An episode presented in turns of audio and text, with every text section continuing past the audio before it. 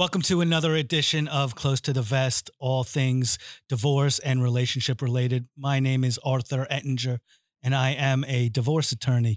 Today, I am honored to have a friend and rock star financial planner, Denny Mendez. Denny, thanks so much for coming. My pleasure. Uh, Denny, why don't you tell us uh, where you are, where people can reach you?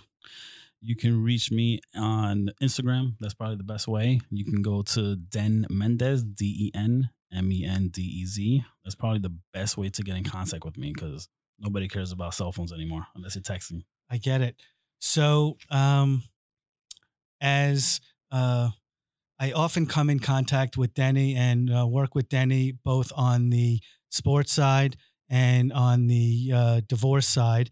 And Denny, I thought it would be great to have you come in today uh, just to talk to our audience uh, for an understanding um, to use financial planners to help in the dissolution process. Um, and so I thought it would be great to talk about the do's and don'ts uh, financially related uh, in a divorce. Of course. Um, so why don't we talk about um, first thing uh, the do know your standard of living uh, when things are going to change. Uh, for example, uh, having uh, two homes when you've had one for let's the span of the marriage. Uh, Yeah. So can you just let's talk about that and how it's important to understand that the lifestyle, whether they like it or not, is going to change. Without question, that's the that's probably the hardest part right there. Forget about the emotional turmoil. After the whole divorce is said and done, now they have to get adjusted to like a brand new financial household. And that's the hardest part to go from a vacation home and a regular home down to just one home, or to go from someone paying all the bills to now you're responsible for the bills yourself. That's right. So that is a really difficult adjustment. And once you start breaking down the actual budget and say, okay, listen, this is it goes from a two house, you know, two income family to a one income mm-hmm. family. Let's figure out how this adjusts.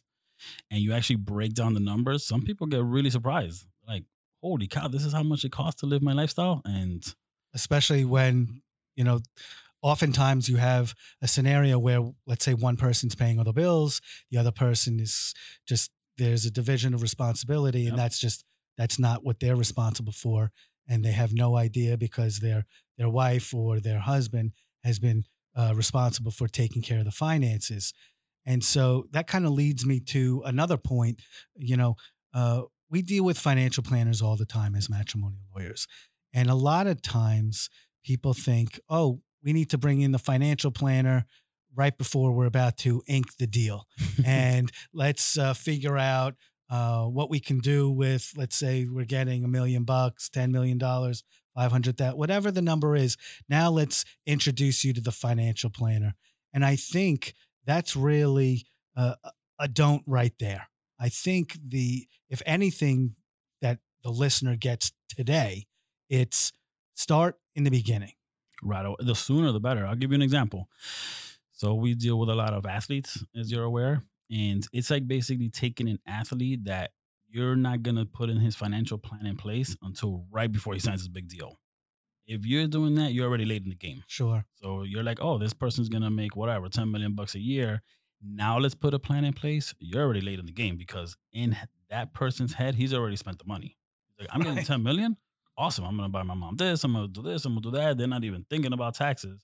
So when you come in and you're like, ah, out of that 10, you only got four, maybe two to play with, they're looking at you like you got 10 heads. So you're already late in the game. It's the same thing with a divorce. Because if I've been on both sides of the, coin where one person pays all the bills and now they're like, oh, I gotta pay alimony and you know my child support. And now we're like, okay, now let's figure out what your budget is because before you were have you were paying these expenses, but your kids were in the house and your fam, you know, your parents were excuse me, your spouse was in the house. Now you're no longer doing that. You're paying these expenses, but now you also have to pay your own separate expenses. Right. Now you may have a new person in your life, or that person may have their own children, and now your expenses dramatically increase as much as you may not want it to. So you have to put in those budgets in, in from the beginning. And if you're on the other end, you're like, I've never paid a bill in my life. my spouse paid everything, and now I'm just getting this big chunk of money. Sometimes they hear the numbers and they think it's major, like, oh, 5 million, 10 million, which yes, it's a lot of money, but it depends on your lifestyle. 5 million can go away in two years, depending on how you spend it. And we've seen it. We've seen it where people are like, oh, I'm, I'm getting $10 million. I'm going to be comfortable. Right. Three years later, they're like, I got to look for a loan because I ran out of money because they did not adjust their lifestyle. It's also for many people, maybe their income is not supporting the lifestyle. So that nest egg that they get, that equitable distribution award, they need to throw off income Yeah. from that. So, uh, for example, don't uh, sock it into a house. Uh, you take liquid assets and you throw it into illiquid uh, assets Yep. that are not going to throw off uh, income. Yes, you may appreciate, you know, that real estate may appreciate, um, but if you are tying it up in assets, uh, that may impact uh, what you're able to live on going forward. And that's it's funny you mentioned real estate because that's actually usually what happens. Like, oh, I got this big chunk of money. I am going to buy myself a property because I don't want the debt. Like, I don't want the debt. I rather just use this chunk, pay off the house, and then whatever's left over, I use that to sustain my lifestyle. But they don't realize that right now money's cheap because their interest rates are low. Instead of you taking your cash and putting it towards a piece of property, I rather you just keep that cash, try to generate as much income as possible, and borrow the money from the bank. Just pay the bank off because you still have your big chunk of cash. You may not even want to be in the house in five years. Sure. So now, when we put together the budget, and that typically happens early on, you know, our office, sometimes we'll bring in accountants, explain how you can work and what you're doing. Like, you know, for example, the modeling, what kind of services you can offer to the person, even if in the beginning it may be unclear as to what, you know, the equitable distribution is going to be later on down the road. You always got to give yourself barriers because you never know where the person is going to land. So we ask a lot of questions, overview questions in the beginning. You know, talk to us about your lifestyle. Talk to us about your cars. Talk to us about where you want to live. Where do you want your kids to go to school? Just things of that nature. And that way we can get an idea of where their mind is. Because you might have someone that's like, oh, I'm going to get a million dollars and this has to last me, you know, 20 years. But I want my kids to have the best schools. I'm to buy myself an Audi and I'm to get myself a 10, you know, 10 room house. So you know that it's not to fit into the equation. So we try to ask a lot of questions to see where their head is first. And then we create a budget behind the scenes without them without them even knowing it. So we're like, oh, this is what you want? Awesome. This is what you're looking for? Great. And as they're giving us the answers, we're like jotting it down on a notepad. And that's how we create a budget. And then we see if their budget is sustainable or if it's not. And if it isn't, we always tell them there's only two things you can do. Yes, your lifestyle is more than what you have. You have only two options. You got to lower your lifestyle or find a way to make money. And that's this super simple. Numbers do not lie. You either got to find a way to make more money or you got to lower your lifestyle. And sometimes in the beginning, they try to earn the money, but at the end of the day, they usually lower the lifestyle just to be comfortable. Sure. I think another um, talk about do's and don'ts. You have a lot of clients who come in, especially emotions are high. Uh, uh, I would say a don't don't decide one financial issue at a time. You have to take the the way I approach uh, all cases um, is you have custody related issues and then you have the financial related issues, and it's not we're going to settle the economics piecemeal because you know what you get in child support what you get in spousal support that's all intertwined with the asset package that you're going to get as Yep. well That's right. and it's it's similar to what we were talking about before because it's all going to impact the budget Absolutely. Absolutely. And that's the one thing we don't like to do is do things piecemeal. We can do things by phases. Phases is okay. But to do things piecemeal, that means you have a real strong chance of missing mm-hmm. something or something not being put into the budget that's extremely critical. And next thing you know, when you're like, oh, yeah, this is what you're to live on. Oh, we forgot this one piece here. This is piece of paper that I owe somebody something and I forgot about it. So we try to bring in everything, as much information as possible. and do you um do you like when you make your planning do you set certain like goals, whether it's long term financial stability Always. versus, you know, the immediate future? And how do you approach that? Always. So we do we, we kind of try to model it out for like 20 to 30 years. So everyone's lifestyle is different. If you're in your 20s, 30s, 40s, 50s, 60s, obviously your lifestyle is going to be in different phases of your life. But what happens is we always try to we try to plan out for at least 20 years. Hey, talk to us about the first 12 months, especially in divorce. First 12 months, they're out of their minds because they don't know what's going on. It's a huge adjustment. So we try to just move things slowly. Hey, let's just get a place. Don't make any sudden moves. Don't go out and get liposuction. Let's do nothing. Let's just keep it on the, you know, real quiet for the next 12 months just so you can mentally bring yourself down to earth. Do you deal with that liposuction question often? Very often. I'm dealing with one right now. So um, so we're always like, don't make any big sudden moves. Let's just, you know, take it easy. That's hard for them because they feel like they have to do something. Sure. Oh, I, I just got a divorce. I have to do something to break out of the shell that I'm in. So keeping them steady is hard. Um, but what we do is we always say, hey, this is what we're gonna do. This is let's plan out for the first 12 months. Keep it easy. Then the next three years, the next five years, the next 10 years. And no plan that you put in place stays there because anything can happen in three days, your whole lifestyle can change. So was like, yeah, let's just come up with something for the next couple of years. And if something changes, you have a new baby, you get remarried, you, whatever happens, we're gonna adjust this plan just so we can stay within our parameters. Sure.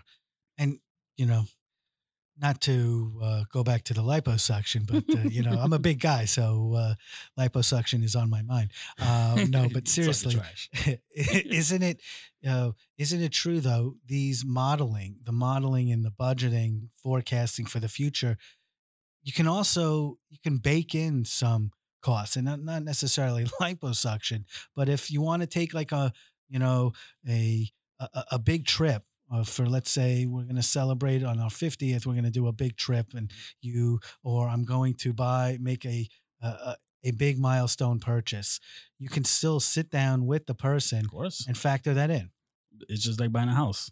If you're gonna go on a big vacation and it's gonna cost, you know, whatever, thirty thousand dollars, this is just like you're saving for a down payment of a house. We're gonna plan out when do you want to do this trip.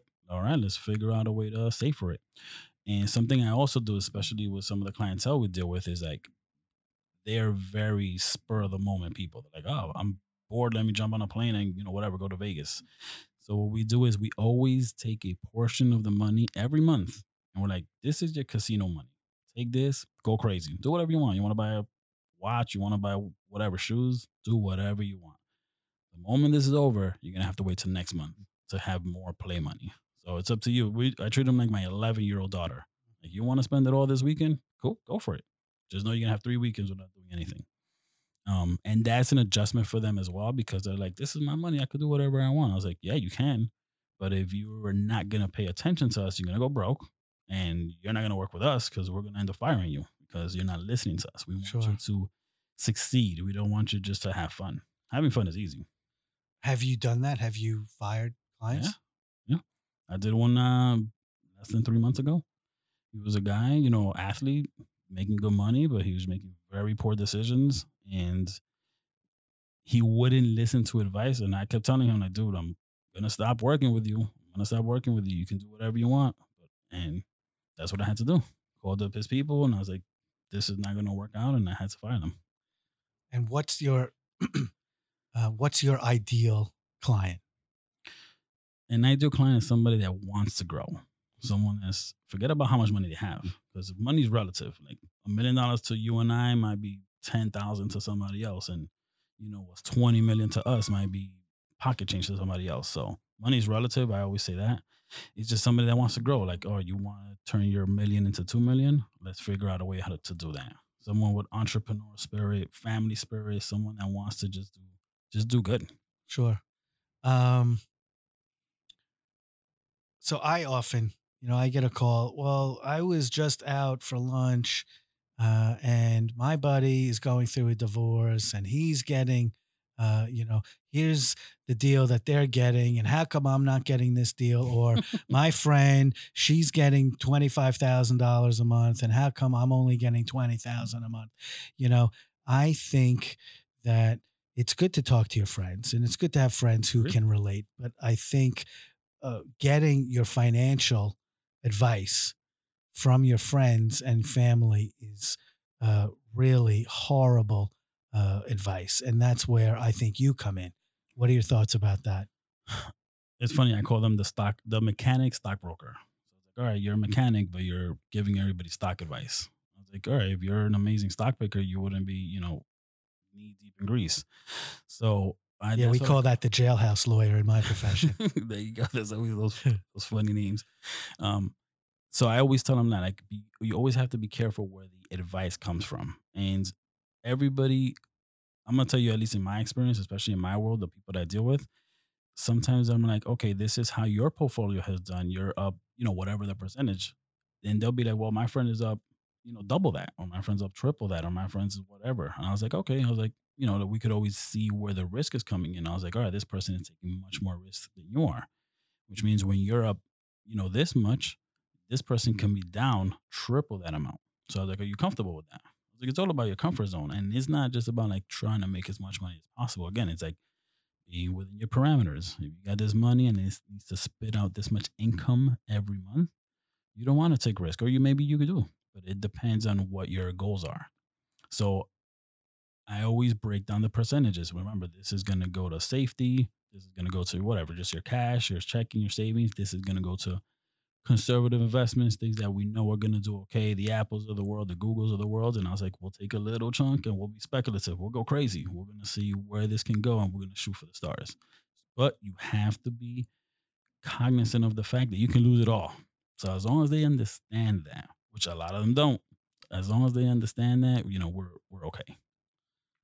Um, I also think it's important to kind of touch upon, uh, albeit briefly, that um, parties need to be cognizant, certainly in a divorce, when they're dividing the assets. Yep. Equal is not necessarily Equal. fair.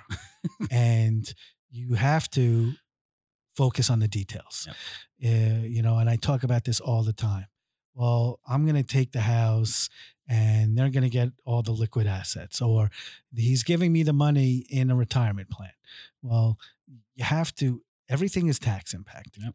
And I'm assuming that, you know, that, well, I know because we've worked together, but that certainly comes into play on structuring a settlement. And it's, it's important to have the right advisors that can explain that to someone out there who may not be as familiar with the concepts. Absolutely. Yeah. Ta- I always say people always forget about taxes. And I was like, taxes is gonna get you. I was like, just like I like to use athletes because athletes are on TV and they're, you know, people always talk about how much money they make.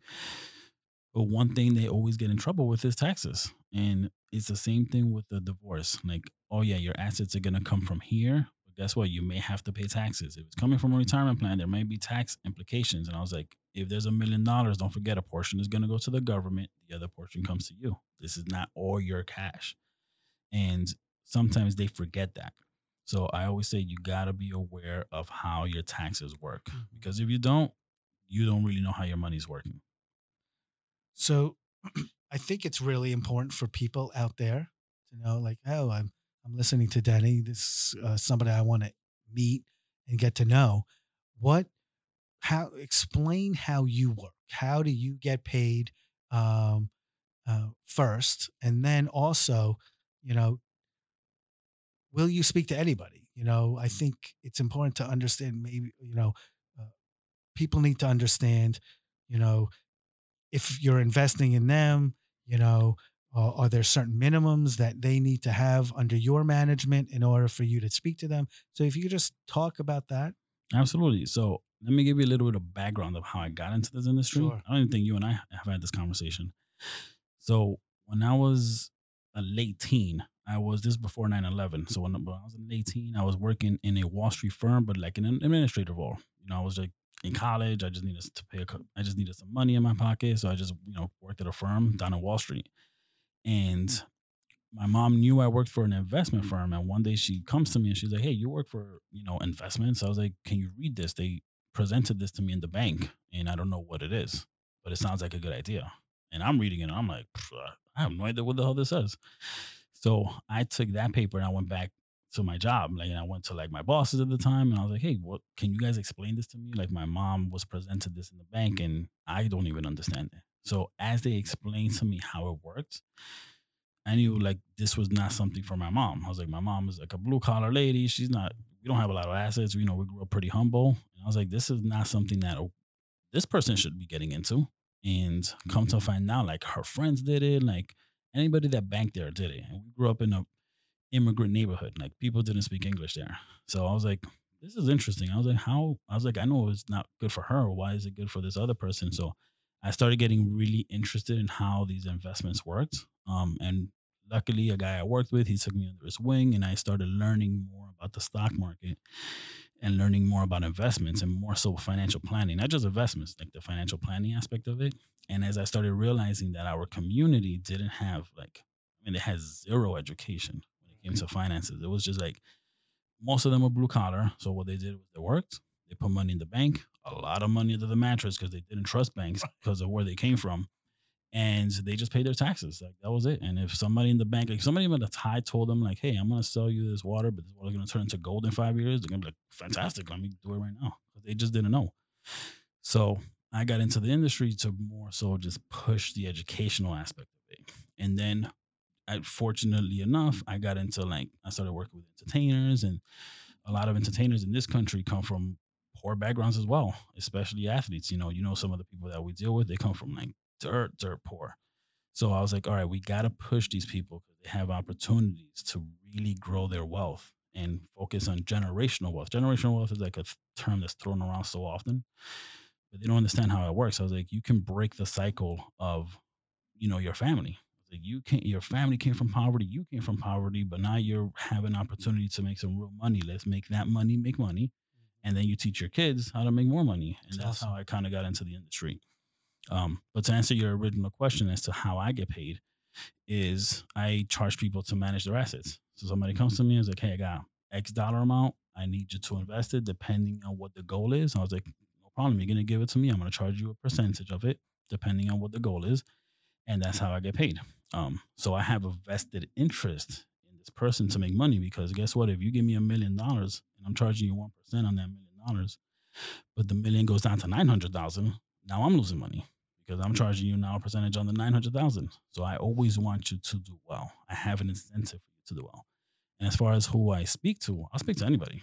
Like, yes, I may have minimums in my firm because of just, you know, there's only so many hours in the day that I can cut up. But I was like, I never forget where I came from. I remember when our family had nothing. I remember when my family had nothing. And you know, they needed to know where to go to for advice, and nobody spoke to them because they didn't have anything. So I was like, I'll talk to anybody, just to point them in the right direction. That's powerful stuff. Um, so, like on the modeling, you know, do you charge a fee for that? Um, will you bake it into ultimately if they retain you um, and they want to invest with you? Um, you know, like explain how that would work. I always bake it in, right? So, like, say you came to me and you were like, "Hey, I got you know whatever it is." I was like, "All right, this is my proposal to you. This is how I model it out for that." I would I never charge for that. But if you decide to work with me, you're like, "Okay, I want to work with you. Let's work together," and you give me money to invest. At that point, I will charge you. Um, there's also other things like you know sometimes we do a lot of defined benefit plans. We do a lot of a lot of pension plans for entrepreneurs because like I said before, taxes eats them up. So they don't realize like, hey, you guys got pensions that you can put money in and get it all tax deductible and it'll be going to accounts that are in your name. Sure. So, you know, for that I don't really charge a fee because the companies we work with, they usually pay us directly. Um, but I try to keep the cost as low as possible. I rather you make money and then Artie, when your kids become gazillionaires, I want them to work with me and your grandchildren as well. So I'm always thinking of generational wealth also for our business. Sure. I want to work with everybody. And I know you you know you have got a great team. If you can just expound a little bit on the team that uh, is behind you and uh, your partners, so uh, you know a, a big thing when a client comes in or potential client. Um, they're not just getting me; they're going to get individualized attention. But there's a bench. You know, there's a you know there's a bunch of guys so similar to how you operate i think it's important for people to know you know we're in the service business Yep. and so if you can just shed some light on your team uh, and the other ex- expertise that you have just by by way of uh, your partners Absolutely. So I would say our network is pretty powerful, but our in our firm, I mean, it's four partners that run the entire sports and entertainment division, but we have 30 people under us. That includes admins, more financial planners. We have the CFPs, the CHFCs, all those all those acronyms that people like to have behind their names. So we have all of them as well as CPAs. So is I'm not a one man show. I always tell my clients, especially you know some of the people we deal with, we're like, if I get hit by a bus and I'm not here tomorrow, somebody's gonna call you. You're not gonna be alone. Right. You're not gonna be left in the wind. Like somebody's gonna call you and they're gonna know exactly what to do. And that actually happened to our firm, you know, recently. Like we had somebody that came in. Uh, he was an advisor. He was with us for a long time, over 20 years. Unfortunately, he passed away. Um, and when he passed away, like right away, like we called his clients. Like primarily, his clients were Spanish speaking. So I speak Spanish. So they were like, we gotta let them know what happens, and we gotta let them know these are the options and that somebody's there to take care of them. So right away, I called them up. I was like, "This is what happens. You know, fortunately, this is the news. But just know that you're not alone. You're not just left in the wind. Like we're gonna continue this relationship as long as you want it. sure You're working with the firm. um and so i have as as a mat lawyer and uh, a sports lawyer i've got a lot of funny and zany stories and i know you represent you know a ton of entertainers and athletes you have to have a couple of good stories that you can share with the audience Well, I'll tell you a funny one that just happened just last year. So I went, I was in another state. I won't tell you the state because you'll probably figure out who these people are. Um, and I was I was with some baseball players. I was with a, I, was a brand new guy that I just met. He was like a friend of a friend. They were like, "Oh, you know, you got to meet this guy. He's amazing." So uh, you know, so we met. And the very first time we met, we went to, we went for dinner. And this guy's like, you know, he's a big shot. He's making over ten million dollars a year. He got the jewelry on. He got he got all the stuff on, right? So he comes in and he comes in with his entourage of like 15 people. And I'm like, dude, I was like, how many hamburgers can you like possibly eat? There's so many people here. And they were like, no, no, this is just the pregame. We're gonna go to this like, you know, club afterwards. And I was like, mm-hmm. clubs. I was like, I'm past that age already, but I'm gonna do it because that's what you guys want. You know, these guys are young. So we go to the club and it's like she could visualize. So it's basically tables next to each other. It's before COVID, obviously. So it's tables next to each other, and the baseball players are like competing as to who can get more bottles. They were getting more bottles than people in the freaking in the VIP. And I'm telling and I just met this player, and I'm like, dude, why are you buying more bottles? I was like, we can't drink it. I was like, you're we're gonna do pour it on your head like you're a stripper.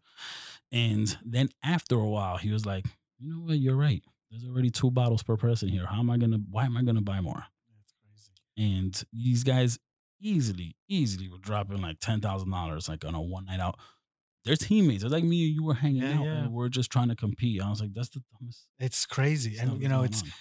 our mutual friend Hector, another uh, Yeah. sports agent. great I, and I was talking to him the other day, and he was telling me this story, and um, you know they get wrapped up in, you know, uh, these guys are down in their country. Let's use the DR for an example, and the guy's like, "Well, I just shut down the club. Why?" And he spent two hundred thousand dollars just so he can walk out of the club at the end of the night to say, "I shut it down." So there's 20 people in the club just so he could say, "Oh, yo, I'm a big shot." And then, and then when he wakes up the next day, it's like, "Why'd you let me blow 200 Oh, yeah. grand?" It's, it's your fault. Right. It's your fault. So I'll tell you another story. This is actually, you know, I was uh, in the back in the Dominican Republic, and there was like a bunch of baseball players in this town that my family's from. My family's from a really poor town, like in the Dominican Republic. So if you think about poor here, think about poor in a third Sure. world country. And these, just so you can get an idea of how the town works, like the streets don't even have traffic lights. What they do is that they like dig ditches in the corner, so like if you're flying by, you ha- you're forced to slow down, so you don't like run into people because if not, your car is gonna get destroyed. So every See, I didn't know. I had no idea that that was intentional. oh, it was intentional. Yeah, So you've been there, so it's intentional. So the reason they do that is because if guys are driving drunk or whatever the case is, like you're forced to slow down in the mm, corner. It's crazy. Because if not, you're gonna destroy your car because you're gonna just hit a ditch and your whole bumper goes flying. So they do that on purpose because nobody cares about traffic lights over there. And so we're in this town, a town with maybe 10 traffic lights in the whole town. And baseball players came and they brought their Lamborghinis to this town. You know, Lamborghinis are already like Yeah. An inch off the floor. Lambos. And I was like, guys, once you go down one street, you're not gonna get out because there's no way you can get out of this ditch. They're destroying the sides of these Lamborghinis just to show off in a town that people are not even making three thousand dollars a year. And I was like, Where, where's your thinking? But it goes to show like that's just how they were raised because they see the other players from the older generation. That's what they did. So they're like, if that's what they're doing, that's what I'm gonna do. So we're you know we're trying to break that chain, but it's just sometimes so ridiculous what And, these guys yeah, do. and it's so hard to break that mentality, you know. Um, and we see that a lot with at least on the baseball side, you Oh, know. yeah. Um, so there's a story that we've talked about. You know, we talked about this when we were together in spring training and for the, the winter meetings, Yeah. and it's always it's stuck out. And it, you know, I know uh, as part of financial planning, you'll often recommend uh, insurance Yep. uh, for your clients, and especially in the athlete side, you know, God forbid something should happen. Yep. And I don't know if you remember, but the story that we all were sitting around over dinner talking about was how you had you had um, you were meeting with a potential athlete client and he was represented by an agent and you kept recommending an insurance policy Mhm. so can you just share with the audience because to me this is and it's not just baseball or sports this rings true in every industry but it's really um, it's powerful just because aside from sports for these athletes they don't have another income you know stream Yep. so if you if you don't mind retelling that story No, no, not not at all. Not this is like it happened yesterday. So this was a pitcher. I won't say the team again. Um, so this was a pitcher. You know, he was he just got called up to the big league. So he's making in baseball the league minimum is like six hundred thousand dollars, right? A baseball players baseball players think they're broke if they're making six hundred grand a Yeah, year. sure. Guys like us, we're like making six hundred. You, you're doing all right. Let's just you know maintain a, a normal lifestyle. So this guy was a pitcher. So if you're a pitcher, you do anything with your arm, we're always like, you better get disability insurance because if your finger breaks, you cannot play your position. I was like, listen, if you're like a a hitter, you're something on the in the outfield, and something happens, you can still play and catch the ball and throw it. You're okay, but pitchers, you're more delicate. So I was like, get disability, get disability, get it, get it, get it. Finally listened. He actually listened. Signed the papers. He got the disability. You know, went through the whole process and got approved policy in his hand. I was like, fantastic. I was like, listen, if you get hurt, you know that you at least have a little backup because baseball's all you know. His agent came in and his agent's like, oh, you're trying to steal him from me. And I'm like, dude, I'm not an agent. Like, I don't want your player. I want you to continue doing what you do. Negotiate his contracts. I was like, we're here just doing his financial planning. I was like, he's making decent money, so we're coming up with a plan. He wanted to get married and all that. The very next day, I get a call from the insurance company. Yo, this guy canceled the policy. What happens? We have to send him his money back. We just got an email from him. And we're like, you know, they couldn't share the email, but they were like, we just got an email from him and he canceled it. So I called the player up. He's not answering my phone call. Not answering, not answering, not answering. So I'm thinking like something's wrong. And the agent basically told him he I called him, he picked up the phone eventually, and he said his agent convinced him that it was a bad idea and that his agent was gonna get him something better. He was like, Listen, my agent's been with me for years. I can't, you know, I don't want to go against him. I was like, terrible I was like, terrible like, please do it. I don't care who you do it with. Just do it because this is good for you. Long story short, a couple months later, he gets hurt and gets brought down from the big leagues into the minors, and he was out for almost two years. And if he would have had this policy in place, he would have gotten at least a couple of bucks in his pockets to float him during that time. And if he had a career-ending disability, Toast. you would be toast. You better find a way to, you know, become an announcer or something like that. But because of the fear that his agent put into his heart, made him cancel this policy because he thought I was like competing with him. You know, the guy was put in a bad position. and you know like that goes back to the point. Like people say to me, "Oh, you know, how do you do the sports and how and also be, you know, a, a matrimonial litigator?" And I always go back to the same thing. It's there's no difference.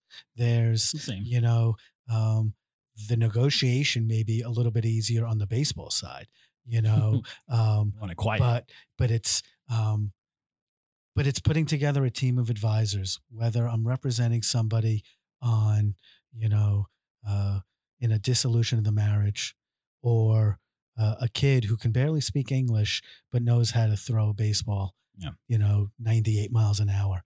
It's still, I've got to put together my team, my accountants, you know, my insurance people, my financial planners, uh, and that's you uh, and, and your guys. Um, and I, it's one and the same. It's you're building up a, a relationship with these uh, people. Absolutely. I would say is this there's no difference of a baseball player versus a grocery store owner. Like you guys are the same. Like you guys got to feed your families, you got to earn your income, you got to make sure your health is okay. I was like, yes, one may make one may make more money and might have some fame on his back, but I was like, that doesn't make things easier for him. I was like, yeah, he may make more money, but his lifestyle is also greater. He's also Sure. around people that are making a ton of money. And one of the biggest mistakes that anybody makes, I don't care if you own a grocery store, I don't care if you're playing baseball, is the fact that you try to keep up with the Joneses before it's your time. So Sure. like if you're making six hundred thousand, listen, that's really good money. Grocery store owners making two hundred thousand, that's you know nothing to sneeze at. But if you're hanging out with guys that are making a million dollars and you're in the million dollar houses and the million dollar cars, you don't have to try to keep up with that. That's because right. you- that's a losing game. I'm gonna tell you right now, that's a losing game. So you're like, oh, I'm making six hundred, but I'm gonna try to buy this house that this billionaire is getting. And I'll tell you another funny story. I actually experienced that one time. I was in a I was um out with a baseball player. It's his very first time in the big leagues, his very first game in the big leagues. He was playing against the Mets. They ended up winning that game. So his agent calls me. He's like, hey, "Listen, he's in New York. They meaning not the Mets. not the Mets, No, correct? That's Yeah. an easy prediction. So um, the team that was against the Mets, they ended up winning. So the agent calls me. He's like, "Yo, this is his first time in New York. Take him out. He doesn't speak English." And we're like, "No problem. I'm gonna. I'll take him out." So we took him out to this lounge. You know, Washington Heights. These Dominicans love the Spanish Sure. food, Spanish music. So again, first time in the first game in the big leagues, the very very first game. And as we were in that lounge, another player walks in. That's his teammate, but that player is making thirty million dollars a year, while this guy's making six hundred thousand for his very first game. But you could tell he was like already trying to keep up it. with that player that's making the thirty million. The guy had the chain on, and obviously the entourage. And I was like, dude, it's not your time yet. I was like, focus on your game and make sure your game is tight. If your game is tight, you'll get to that level. Just don't try to keep up now, and Be cool with him and try to learn from him, if anything. But it's always a competition. So it's okay to have competition, but it's you just always want to better yourself. So stop trying to keep up with the Joneses. you know, I I know a very very wealthy uh, guy who said something to me a long time ago, and it's really stuck. It's not how much you have, but how much you need. Yep. You know, and if you you need that fifty thousand dollar necklace, and if you need the Lamborghini, then when you look up when you're not wearing the uniform anymore because you know you're 40 years old and you know it, it's a young person's game it's a young boy's game and so um and this holds true for no matter what profession you know you got to think of the rainy day Yeah. and that's really where you come in It's funny. We, you know, we've been talking about like creating a book for athletes that have done it wrong and athletes that have done it right. Because if you get somebody that had $10 million and they blow it, I don't care if they won the lottery or if they were playing a sport. If they blew $10 million, they're always like, man, if I had 20, I'd be all right. And if you had the guy that had 20 and then he blows it, he'd be like, man, if I had 40, I'd be all right. But if you look, there's so many levels of people that have gone bankrupt, regardless of how much money they make. Yep. You got the guys that have made $20 million. I mean, they're, they're countless. Just go to the NBA and the MLB and NFL. Countless guys that have made 10 million, 20 million, and they're broke. And they're like, oh, if I had 100, I would have been all right. But guess what? Miguel Tejada, uh, baseball, he made 100 million. yeah He went broke. Oh, if I had 200, I would have been fine. Well, Allen Iverson at 220 and went broke. If I had 400, I'd be fine.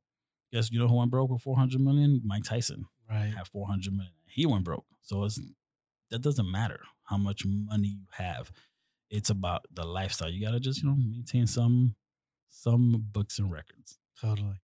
Well, listen, I'm grateful to know you. I really appreciate you being a trusted advisor on, you know, my team when I introduce people. And uh, I thank you for coming on here today. No, it was a pleasure. We can always talk stories.